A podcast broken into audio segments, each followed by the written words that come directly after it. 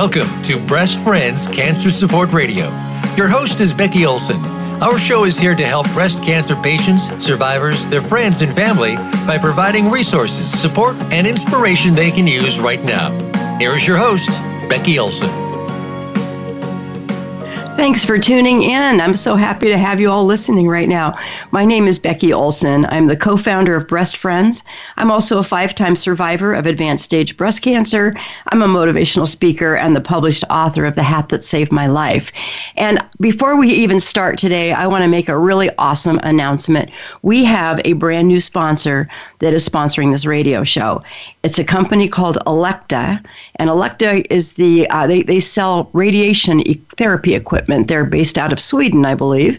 And I had a chance to meet their Northwest um, sales representative at a conference a couple of years ago. I was speaking at a at their conference for radiation therapists, and I was speaking about compassionate care and you know kind of how scary it is from a patient's perspective to uh, lay on these machines and see all these bells and whistles and not having a clue what any of them are doing.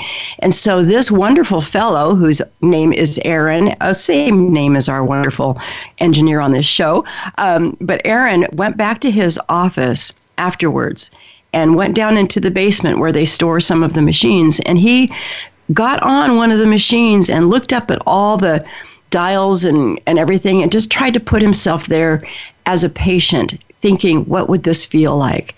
And I'm so impressed that he did that. And we have since then we made a connection um, beyond that, you know, beyond that conference. And I asked them if they would consider being a, our global sponsor because they have a global product and we have a global audience. So when they said yes, um, we finally got it all put put together, and you'll be hearing some announcements and things from them. But I wanted to thank Elekta for stepping forward and helping us keep this show going. And I'm just so excited to have them on board. So, with that, we'll go into the program now. But I wanted to, um, before I even introduce our guests, I want to share a little thing that was sent to me this weekend. Um, I'm not good with stress. I don't think any of us are. And I think that, especially cancer patients, you know, we don't need a whole lot of stress in our lives. And sometimes things come up that just kind of can almost kick us over the edge. And I wanted to share this this thing that's, that my friend sent to me. She says, or she wrote, she didn't write this, she just forwarded it to me as one of those wonderful Facebook things that come across. It says, There comes a time in life when you walk away from all the drama and people who create it. Surround yourself with people who make you laugh, forget the bad, and focus on the good. Love the people who treat you right. Pray for the ones who don't. Life is too short to be anything but happy. Falling down is part of life getting back up is living. And I love that so much. And I, the reason I wanted to share that specifically today is because I'm a stress eater. You know, I think a lot of a lot of people can probably relate to that. You know, you eat when you're sad, you eat when you're depressed. The only time I don't really eat is when I'm mad. When I'm mad, that's when I clean my house. so, you know, we all find our outlets, right? So we want we're going to talk a little bit about stress eating later on in the program um, with when we after I introduce our guest, which I will do right now. So our guest today today has been on our show before. Uh, she shared the platform with um, with one of her coworkers. And Megan Gardner is a graduate of the National University of Natural Medicine with a Master of Science in Nutrition, and she went on to earn the gold standard nationally recognized certifications and is credentialed with the Board of Certified Nutrition Specialists. Man, that's a lot of words. One of the she's one of the of only a few certified nutrition specialists practicing in Oregon, Megan employs several integrative care modalities to treat cancer, autoimmune, uh, diabetes, and other chronic conditions. Welcome, Megan. I wasn't sure I'd get through that intro because that's a that's a good one. it is quite a bit. Hi, Becky. Hi. Well, thank you so much for having me back. I can't believe it's been about a year and a half. I know, right? Well, you know, we always can remember the ones that really stood out, and you did a really great interview. That was May of 2018. Is that right? It was, yeah. Yeah, and you're about halfway through the interview, if I, as I recall, um, when we brought you on. But you know, you did a great job talking about nutrition, and we'll probably cover a little bit of the same stuff. But I know that we're going to go a little bit of a different direction because things get confusing. But before we do all that, would you just take a minute and introduce yourself to our audience? Tell us, you know, about your family. I know you got a you got a kid or two, and just you know, just, just a couple us, of them. You know, just tell us briefly about your your family life and your background background and what you like to do, just so we can get to know you a little bit. Sure. Um, so I'm a native Oregonian, as is my husband, and we are raising two amazing little boys uh, Jackson, who is seven, and Austin, who is four. And I actually got pregnant with my younger son while I was in the master's program. Um, and we we love to eat, we love to get outdoors, and you know, ever since I can remember growing up, food and family went together just like bread and butter. And um, I think for me to be able to include my family in something that I really enjoy is important and it, it makes me very grateful. Um, actually, my older son, Jackson, is a self proclaimed taste tester. He likes to use all 20 of his digits to provide his feedback on what we made. So 10 fingers and 10 toes. well, I would come and do that too if you would invite me. oh, absolutely. You know, we are doing a Breast Friends cooking class on Sunday. So we're going to we're going to have some more of these things coming up. But uh, I used to be a jazzercise instructor and a recipe what I call modificationist because back then Pinterest didn't exist. There was no way to easily look online to find a swap for something. So I was more or less self taught. Uh, then I became a nutritionist and a personal trainer. Uh, and I still do jazzercise when my schedule syncs up with theirs. And we just we do a lot of time spending together outdoors and uh, moving because it's so important and especially helps with stress management. Thank you. I have to go move. yeah. well, I have gotten to know you a little bit more recently and in a different perspective, um, not just as a nutritionist, but I am so happy to have you in my life. You are just this little bundle of positive energy, and um, you just recently joined our board of directors, which also is very exciting. So tell me why you did that. I'm so glad you did, but tell me why.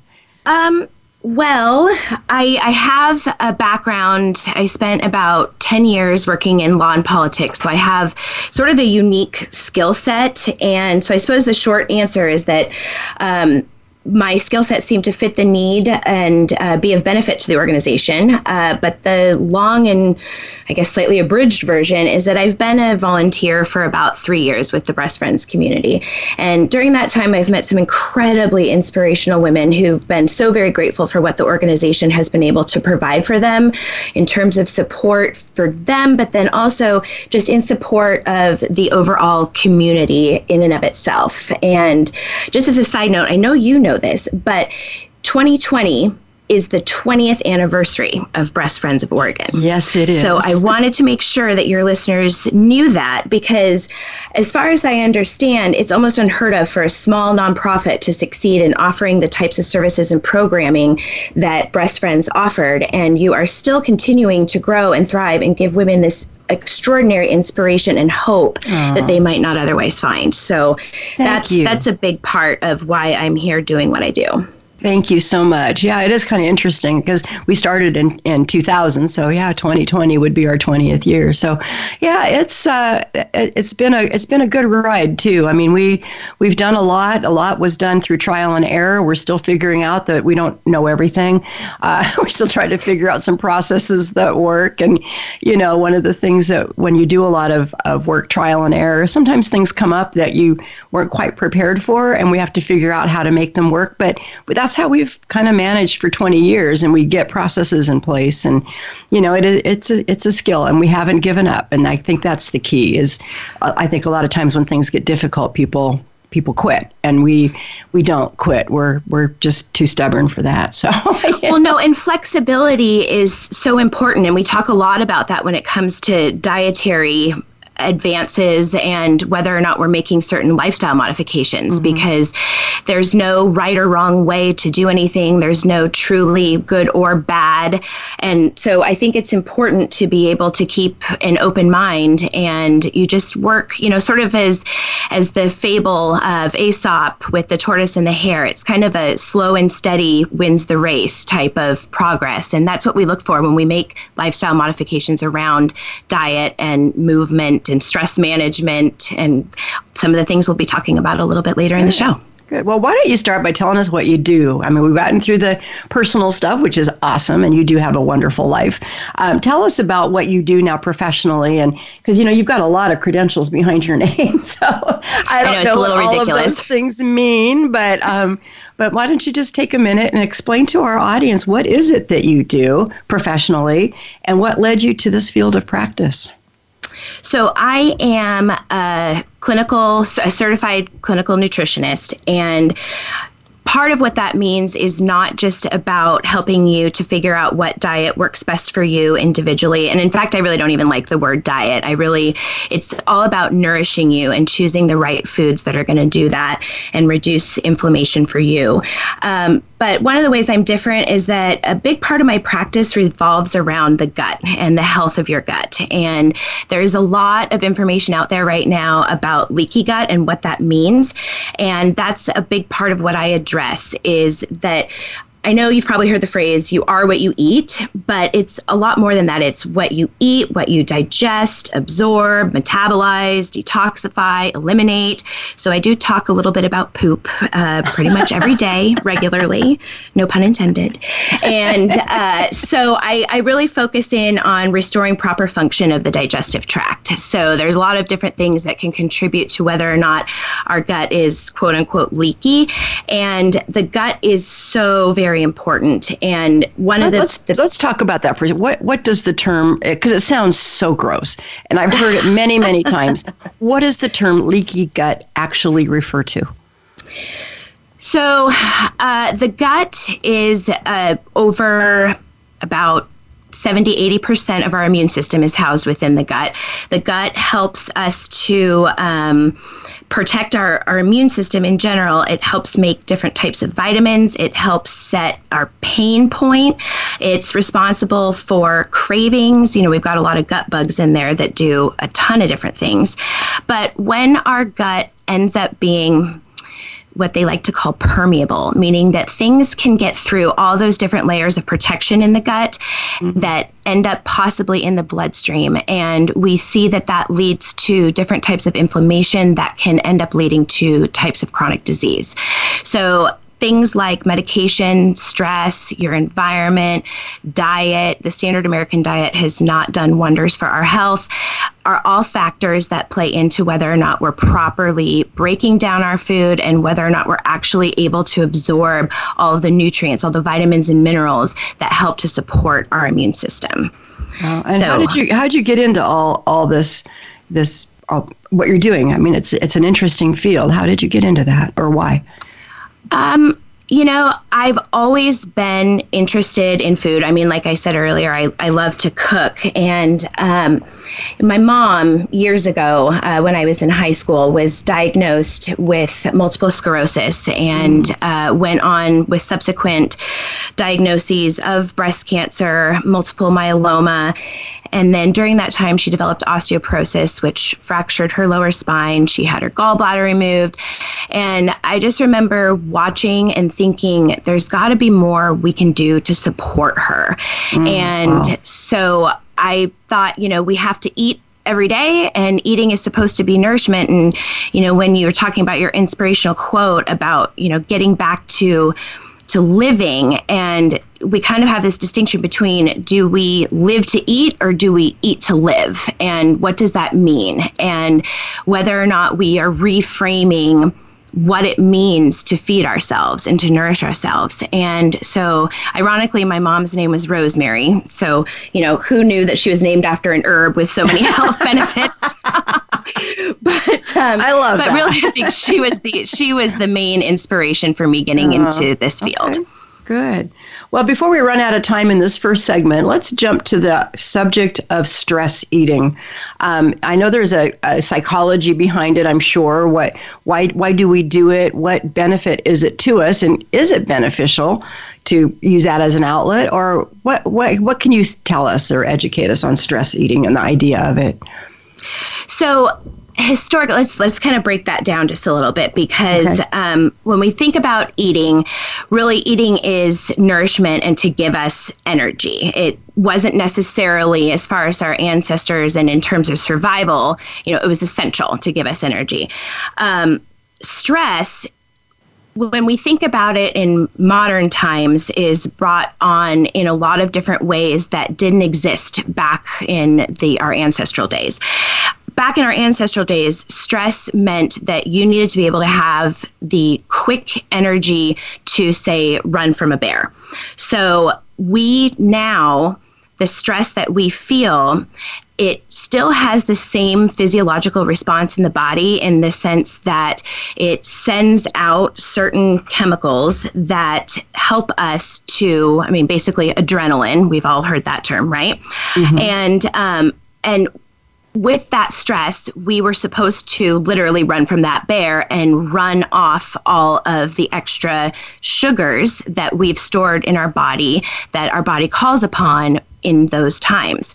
And so instead of, you know, our biggest source of stress back then being you becoming dinner, um, that acute sense of stress was really important.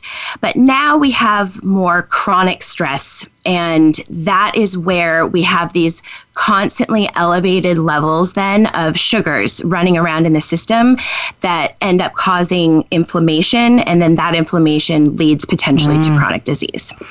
So, stress eating. Um, does have something to do with the fact that our body's response to stress requires energy. But it also has to do with the fact that our gut bugs. So, when we think about our gut, which, by the way, do you have any idea if we were to basically, so the gut's a tube, right?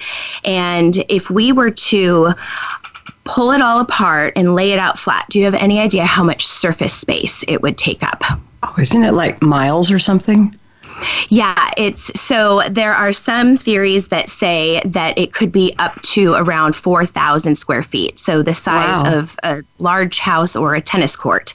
Um, but then there was actually a Swedish study that came out that said that it's probably more like a studio apartment or a standard American two car garage, which That's in either event is significant. yes. And those wow. gut bugs talk to our brain. And so we literally are having a, a, living organism in our bodies telling us what to do. And so That's we are creepy. not just, yeah, I, I know, who knew? Right. And so I think that the stress eating part comes from a couple of things. One is that it's actually a physiological response that naturally occurs. But then we've also just become used to using food as a culture to comfort ourselves during times of stress. Wow. Well, it kind of explains why we feel the need to eat. I mean, you want to dilute all those bugs that are running around in there and make them try to make them go away, I suppose. Well, listen, we're we're I'm to we're up on the first break, so we're going to go ahead and take a break. Uh, stay tuned. Go get that cup of coffee and try to rinse out some of those bugs or some water or something. no, we like the bugs. Most we like the bugs. We want we the, like bugs. the bugs. Okay, I guess we'll get to that point. Okay, all right. Stay tuned. We'll be back in a minute.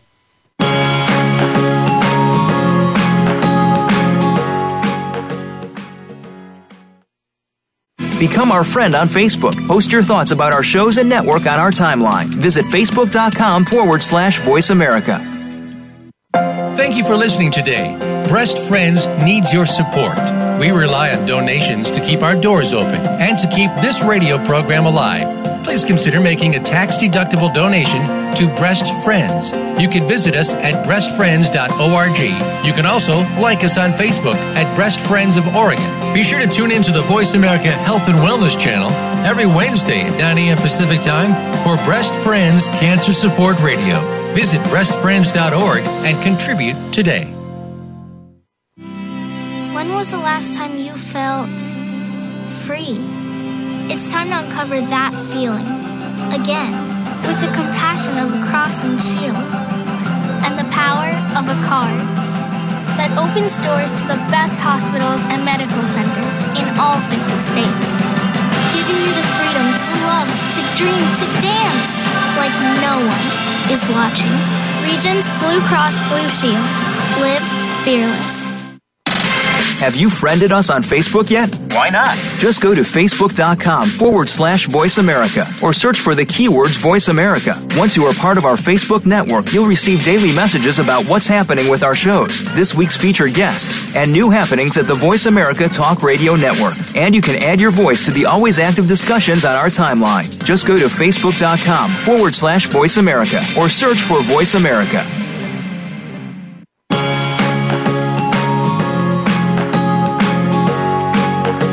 Into Breast Friends Cancer Support Radio. To reach the program today, please call us at 1 866 472 5792. Again, that's 1 866 472 5792. You may also send an email to Becky at breastfriends.org. Now, back to the show.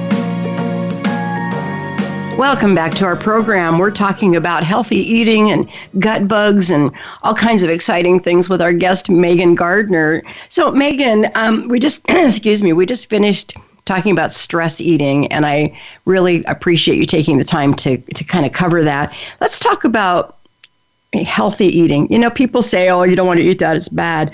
Are there really bad foods, or is it quantity, or is it what? Can you clear up the myth on that, please?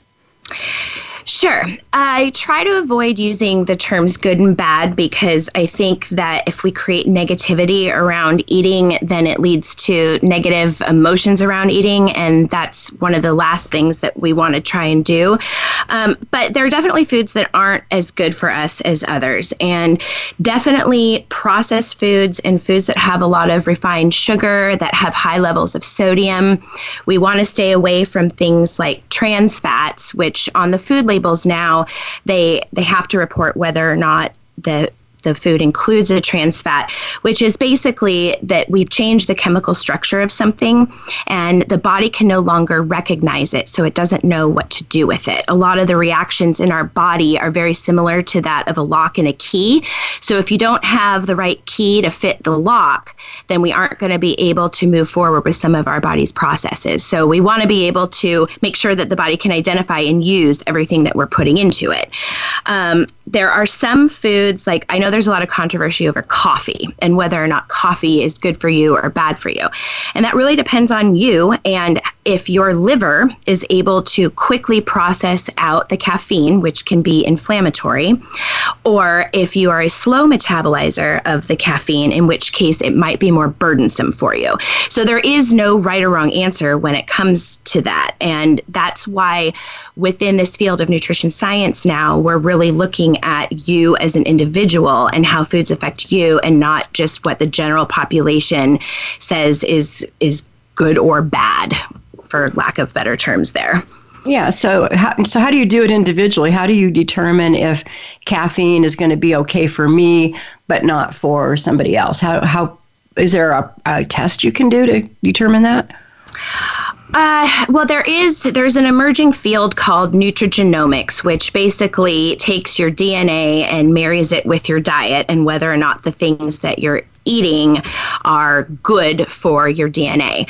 Uh, but that's a whole nother show. okay. um, well, good. we got another yeah, one I mean, down the there, road then. there are there are some some things that you can do, but generally speaking, I say if you're the type of person that drinks a cup of coffee at 8 a.m. and still feel a buzz at 2 or 3 p.m., you probably are metabolizing that coffee slower than someone who could have a cup of coffee an hour before bed and still fall asleep. So it's it's definitely determining the level of sensitivity Mm-hmm. that you have to the caffeine.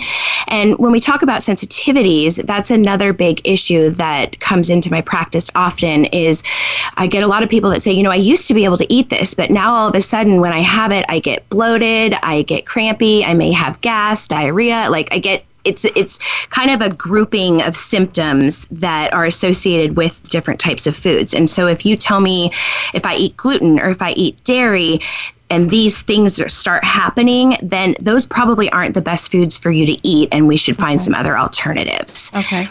And we so, definitely can test for those too. Yeah. yeah yeah, gluten. I, I heard that there was some kind of a test. I did actually try uh, reducing or cutting out gluten for a while because my my doctor felt that maybe um, some of the symptoms I was having on some other things unrelated to cancer may have been because of a gluten sensitivity that I wasn't aware that I had. So I did try that for a while, and I it did seem to help in some areas, but it didn't clear up everything. So my sensitivity probably wasn't wasn't overpowering enough to over overshadow my love of bread. you know? Oh, exactly, exactly. And I you know, interestingly, it sometimes there's a a 72 hour delay from when we eat something to when we may experience the side effects of our body not okay. being so happy with it. And the, they aren't always things that we would associate with food. Things like headaches and joint pain, mm-hmm. skin issues, things like eczema and acne. So there's our body displays it's either like or dislike for things both um, in ways that we can see it and then also in ways that maybe we can't. And it's not just about removing that food and and removing the source of, of the possible inflammation but it's also about healing and sealing that gut back up so that we're able to possibly reintroduce that food and not have it oh, create okay. those same symptoms for you. Okay so, all right, let's switch gears just a little bit. You know, there is so much confusion. Some people say, like, I know a lot of people start paying attention to their quote diet when they're trying to lose weight. And then there's all this, you know, is it which diet is best? And, you know, the low carb thing was really popular for a while until people realized they weren't getting enough nutrients and vitamins. But the experts are saying that this, and then they're saying that diet, and then they're saying that diet. Why? How come the experts don't even agree on what's the best diet for our bodies and what's the best way to lose weight. Why is there so much confusion? because everybody is so individual and there's no way to standardize one specific way of eating over another. Okay. I think it's just, it's sort of, you know, medicine's a lot like law in the sense that it's open to certain levels of interpretation. And we also, um, never really had science and evidence based research behind our recommendations. Uh, when we okay. first started with our the food pyramid, those dietary guidelines back, uh, George McGovern had a committee on it in the 70s, and um, we we used a lot of assumptions, correlative studies, lobby groups, of course, were weighing in on this. And so we just really didn't have a good science behind it. But we do now. So we're able to dial in more. And that includes some of these testing models that we have to provide more information about that individual and give us a better idea of how to target treatments in order to help our patients to feel better. Okay, well, that that makes sense. Um, you have talked, I've heard you use the terms functional and integrative um, when it comes to our diet. What, is, what does that mean? What, what do those ter- terms refer to? Functional in the sense that I want to restore your body's ability to digest, absorb, metabolize, detoxify, eliminate all of those things as your body should do naturally without requiring different types of medication. So, depending on the underlying cause or reason that someone walks through my door. We're taking a look at their general health history. Um, we're looking at family history. We're looking at current lifestyle factors, medications, what their diet looks like, if they're moving. And we're really we're, we're trying to figure out ways to support the body so that we can get it back to its optimal functioning. And so, like the other day, I was driving and I heard a, a commercial for a new medication that's been approved for EPI. And I'm like, oh boy, what are we talking about now? and so come to find out, it's EPI stands for exocrine pancreatic insufficiency. So what that means is that your pancreas, one of the organs in your body, is responsible for two things. One, to help you digest as what we call an exocrine uh, organ. And then we also have the endocrine side because the pancreas secretes insulin. So, in the sense of digestion, we've been giving digestive enzymes to help support the pancreas, to help your body to break down food for ever and ever and ever. And now all of a sudden they've realized, oh, there's now something that we can treat with this specific medication. But what we try to do in the functional world is to not have to give you that medication, but to figure out why that's happening and address the root cause of it. Okay. Wow. And then integrative, a lot of that means that we're working as part of an interdisciplinary team. So you'll have your general practitioner, your primary mm-hmm. care, and then you may have a gastroenterologist, you may have a neurologist, you may have an oncologist, and we all work together to support you from different sides so that you're getting everything you need okay. within that care system. Yeah, and I and I know integrative in med when it comes to just medicine. I mean, there's just so many different things that kind of come into into play with that. You know, integrative therapies can also include things like yoga and Reiki and yeah, all of these other things. Acupuncture, so, chiropractic yeah. care, massage. Yeah, yeah absolutely. All absolutely. of that. So yeah. So what does it mean when you talk about food as medicine? I, I think I have a, a sense of it, but let's hear what you, as the expert, have to say about food as medicine. So, as far as food as medicine goes, back um, again to the days of our ancestors, we ate whole foods that came directly from the earth that weren't treated with any types of chemicals other than things that were natural. And because of technology and all of the advances that we made there, we started changing the way that our food looked. And as I mentioned with that lock and key idea, that we had changed our food so much that we weren't recognizing what it was that we were eating. So we were eating to stop feeling hungry, but we weren't actually eating to nourish ourselves. So mm. the idea of food as medicine is really that all of nature's what nature provides has all sorts of prepackaged vitamins and minerals along with protein and carbohydrates and fats that in their natural state or when we talk about whole foods are going to be much better for you and you know, we got into this idea that we had to put salt on things to make it taste better. We had to add sugar to make it taste better. But trying to get back to the idea of using herbs and spices in order to flavor our foods instead of salt and sugar and some of the unhealthier types of fats like the trans fats that we talked about and really kind of getting back to using oils like that from coconut, avocado, different nuts and seeds. Um, and then using whole grain instead of refined grain when we come to our baked goods.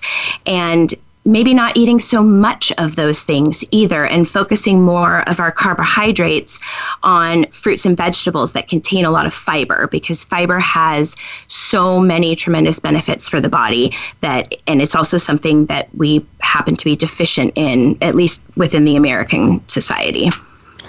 Is there any such thing as an anti-cancer diet? Um, no, not really, because again, we go back to that idea of individuality. And ultimately, what we're trying to do is figure out any causes of inflammation for you and work to try and reduce the burden of those on the body. So, as I mentioned, if you're somebody that's sensitive to dairy, then we probably want to address that and maybe remove dairy for a time from the system because that's only going to drive up inflammation. And ideally, when we think about an anti inflammatory diet, we're going to be choosing the foods that are going to be the most beneficial for you. And of course, we always want to include lots of different types of fruits and vegetables. But we also want to be careful with some of the sources of protein and of fat because some of them aren't going to be as healthy as others can you give us an example of if you're going to stay away from certain kinds of proteins? I mean, we all hear the thing about red meat, you know, uh, try to cut down on red meat, right? Yeah, yeah. So the thing is, red meat in and of itself is not necessarily a bad thing. Some people find that they need it because it's got um, good sources of iron and amino acids that are the building blocks to um, making hormones, to rebuilding muscle, and uh, essentially all the functions in the body. But because of the way that our source of red meat is being provided. So there are issues that some people talk about with how the animal is raised and what the animal is given um, during their lifetime, and whether or not those things translate into things that affect our bodies, like antibiotics, for example, whether or not if we eat an animal that's been given antibiotics, if that passes through to us and then is stored in our tissues and can cause trouble for us later. And then the other thing is, I get a lot of questions about um, whether or not I think vegan, vegetarian diets are better than those that are more omnivorous. And you know, when we talk about carbohydrates, vegan and vegetarian diets have to be higher in carbohydrates because your primary source of protein is coming from things like beans that are higher in carbohydrates in general. So, and yes, they have fiber, but if carbohydrates are possibly causing inflammation in some people, then a type of diet that relies primarily on beans and other plant-based sources of protein you know, we, we have to look at it as more of the bigger picture and what all is included in that and, and really try and moderate all the different groups together as a whole instead of looking at just one piece of it because everything works and plays together. Sure, that makes sense too. Um, we only have a couple minutes left in this segment, and then we'll go out to another break. But um, talk about keto for cancer. I've heard of that. I've heard that term. I don't really have a full understanding of what that means. Sure. So um, the ketogenic diet has been around forever. There are some early writings of Hippocrates back in 400 BC that talk about intermittent fasting and the fact that it helped to alleviate seizures in, in people. And so it didn't start to be studied really until much later than that. But um, it's not it's not necessarily a diet. It's supposed to be more of of a therapeutic approach to treating certain medical conditions. So i know it's really commonly used now for weight loss but in reality and the way that I was trained around it, it really should be done with medical supervision because there are a lot of things that need to be considered when somebody goes on to a ketogenic diet, especially if they're on medication, say if they've got diabetes and they're taking metformin or insulin. And we have to make adjustments to how much of that medication they're taking because of the increased sensitivity to insulin. So, the ketogenic diet, as a definition, means it is extremely low carb. And the idea behind that is that our body generally it prefers using sugar or glucose as the primary source of energy. But when we deplete our body of our stores of sugar, so we store sugar in our muscles, in our liver, our brain, our fat tissues. So once we pull all that stored sugar out, we switch from using it to using something called ketones, which are made from fat. So the keto diet is very low in carb and higher in fat so that we use that fat for energy instead of sugar and the theory is that that reduces down inflammation significantly and in some cases has been shown to actually re- reverse certain disease states Okay. Well, we're going to go out to break. And when we come back, I really want to talk about inflammation because, you know, we hear it, it's a buzzword, it's out there, and people talk about it pretty regularly, but I don't. I still think there's some confusion. It's not talking about swelling necessarily. So let's let's talk about inflammation when we come back. So stay tuned. We will be back in a minute.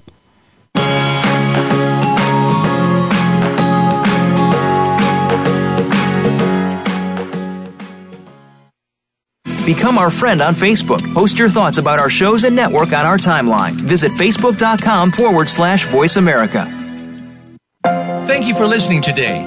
Breast Friends needs your support.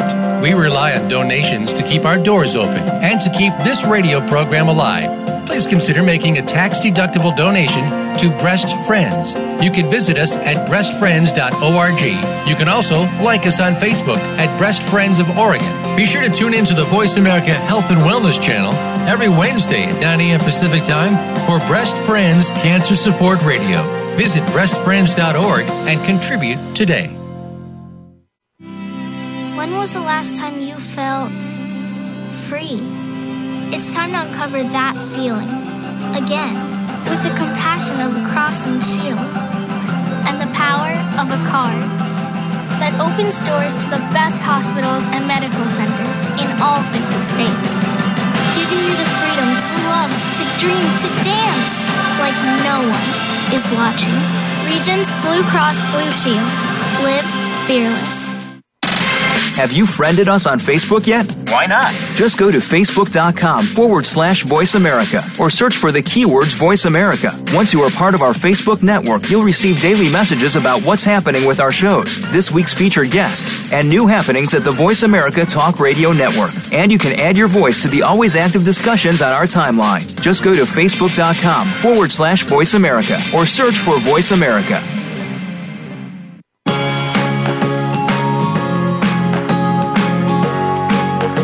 Tuned into Breast Friends Cancer Support Radio. To reach the program today, please call us at 1 866 472 5792. Again, that's 1 866 472 5792. You may also send an email to Becky at breastfriends.org. Now, back to the show. Welcome back to our program. We've been talking about healthy eating with our guest Megan Gardner. And Megan, I love your style. I mean, you really kind of just speak at a level I can understand, know, which is which is really really good. So, um, you know, I was I was afraid I was going to have to ask you to dumb it down for me, but uh, you're doing a great job of connecting, and I'm sure that our audience is is feeling everything as well. So when we left that break, uh, we talked about um, inflammation. And I know inflammation is a leading cause of a lot of problems. So why don't you talk for a few minutes here about what is inflammation, what what can we do about it, and and why does it matter? What kind of diseases are caused, by, you know, by that? So, sure, sure. Okay, so um, we have there's two different types of inflammation: acute versus chronic, and um, so I'll kind of give you a scenario to help delineate between the two of those. Um, so imagine you wake up one morning and you hear a loud noise, you look out your window and you see there's been a fender bender and oh my gosh, smoke is coming from the car. So what would your first instinct be to do? You'd probably call 911. And once you did that, your first responders would arrive on the scene and they'd make sure that the drivers and everyone were safe. They'd put out the fire, and medics would come take care of any injured people. The police would come, help direct traffic. And then within a few hours, the scene has been cleared up, and you'd have no idea that an accident had ever occurred. And that is, in a lot of ways, how our body responds acutely. So if you were to stub your toe, you would probably have some pain it might swell, it might get red, it might feel warm, um, and you might not be able to walk on it. You might be hobbling around for a couple hours, maybe to a couple of days. And then you'd be back to your old self again. And that is, we refer to those as the five pillars of inflammation, of acute inflammation. But then what happens if you look out your window? You see that there's been a fender bender and now there's smoke coming from the car. You call 911 and the first responders show up. They put out the fire, make sure everybody's safe, help direct traffic.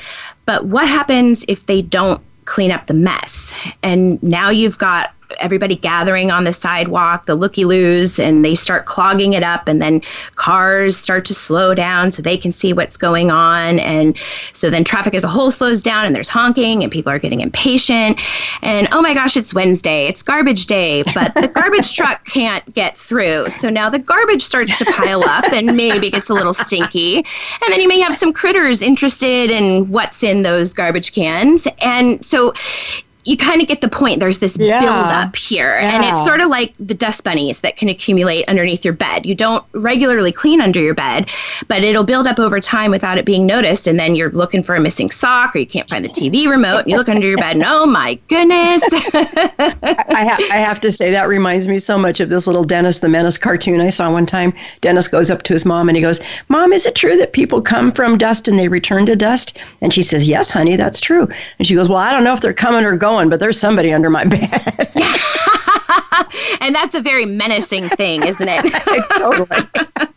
No, that is that's a great description of you know, I never heard it said that way. I love I love that. I mean, so so acute basically is kind of like it's it's urgent at the moment, but it goes away. Right. And and then chronic is just continues to build and it gets worse and it gets worse. And right. yeah, right. okay, I get it. Thank you. I appreciate yeah. that. So talk about what having inflammation now if you have let's talk about chronic inflammation because acute inflammation probably happens and then it goes away. So let's talk about the chronic inflammation. What mm-hmm. kind of diseases might be caused by that and and what can we do about it? So um, a couple of, of conditions that come to mind right away uh, cancer, one of them, um, diabetes.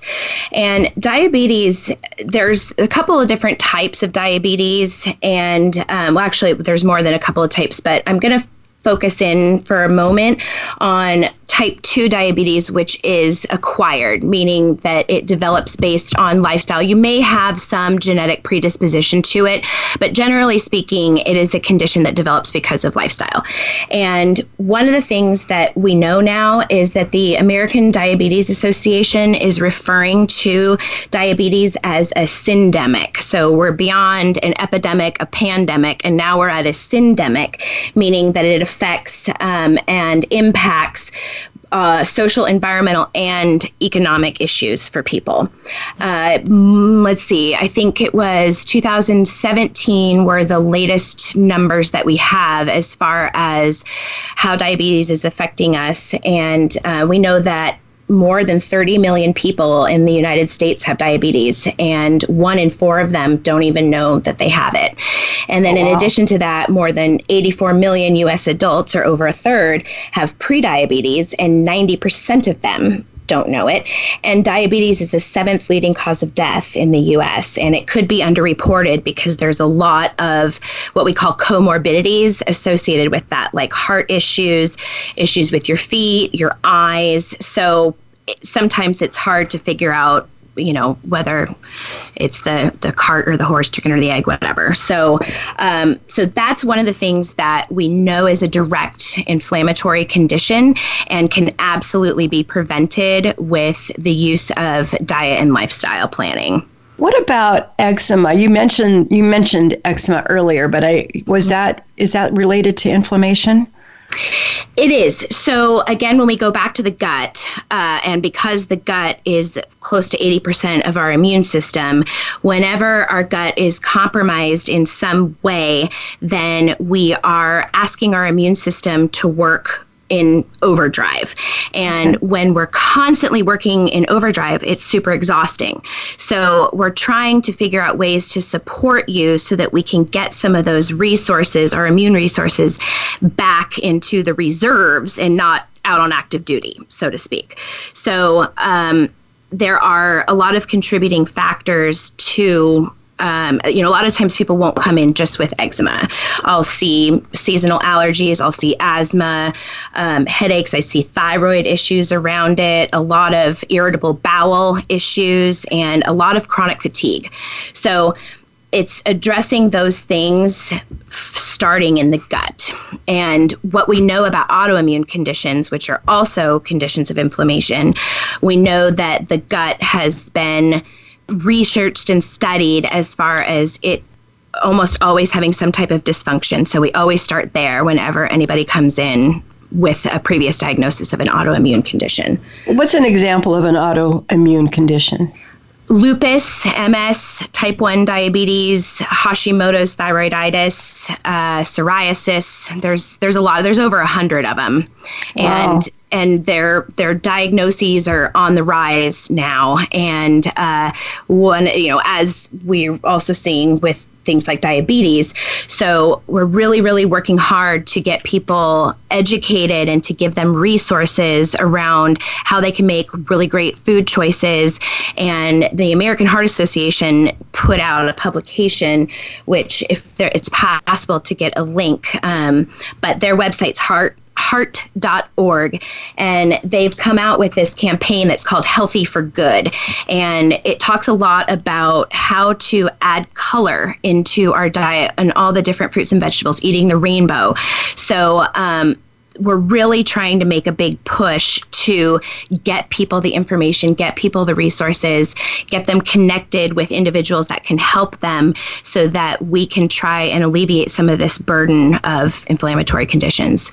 So, is there, um, what, would, what would you say if you had to pick out the three best foods that you could go to the grocery store today and buy and eat and know that it's having a positive effect on the inflammation that might be in your body right now.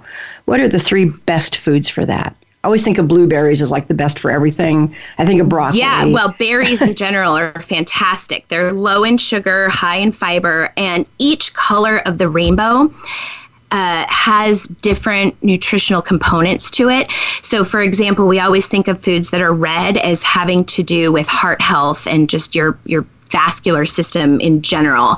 So we, we encourage people as they're getting their eight to 10 servings of vegetables a day, which a serving is either a half a cup of cooked or one cup raw is equivalent to a serving. And we are really encouraging that those be in a variety of colors. Okay. Sort of like your Crayola crayon box.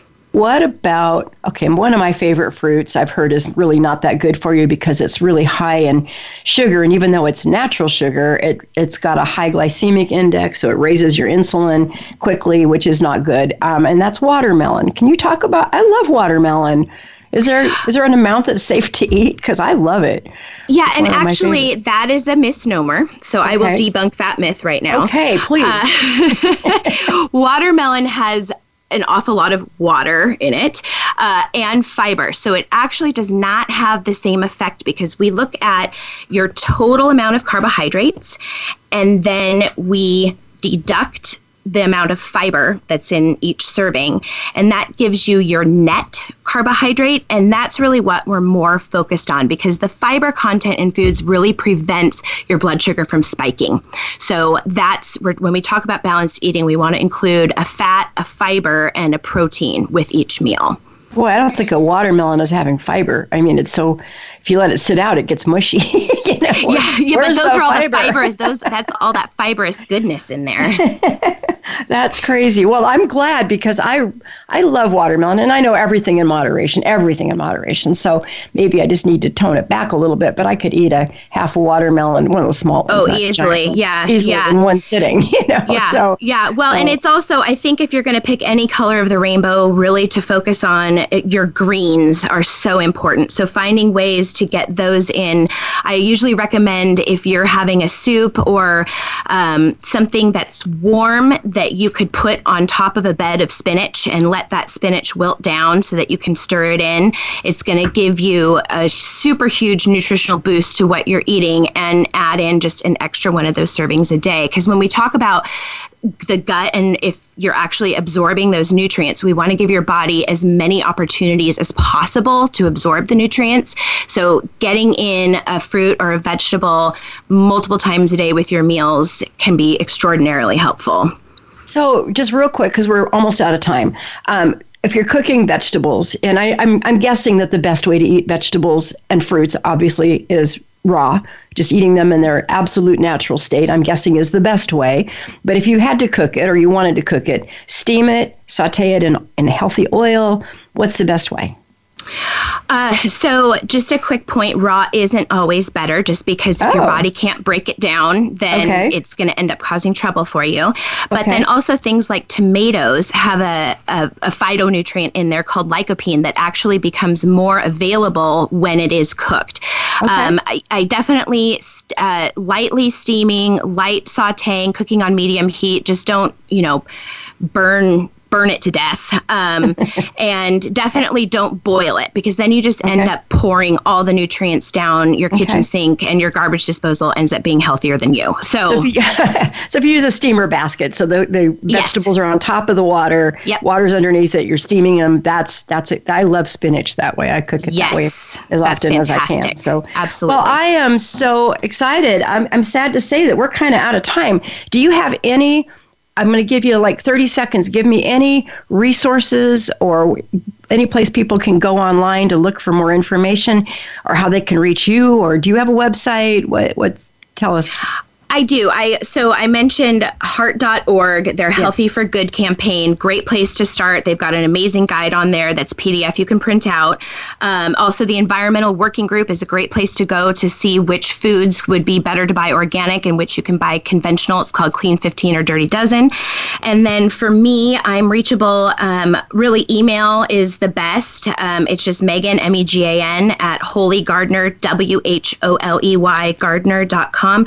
Or you can give me a call at the clinic, which is area code 503 548 4008. And I think we could probably put some of this information on a Facebook page. Wonderful. Well, Megan, thank you so much for joining us today. Thanks we for having me. Completely out of time, so we will be back next week. And until then, remember there is always hope, and we are here to help you find it.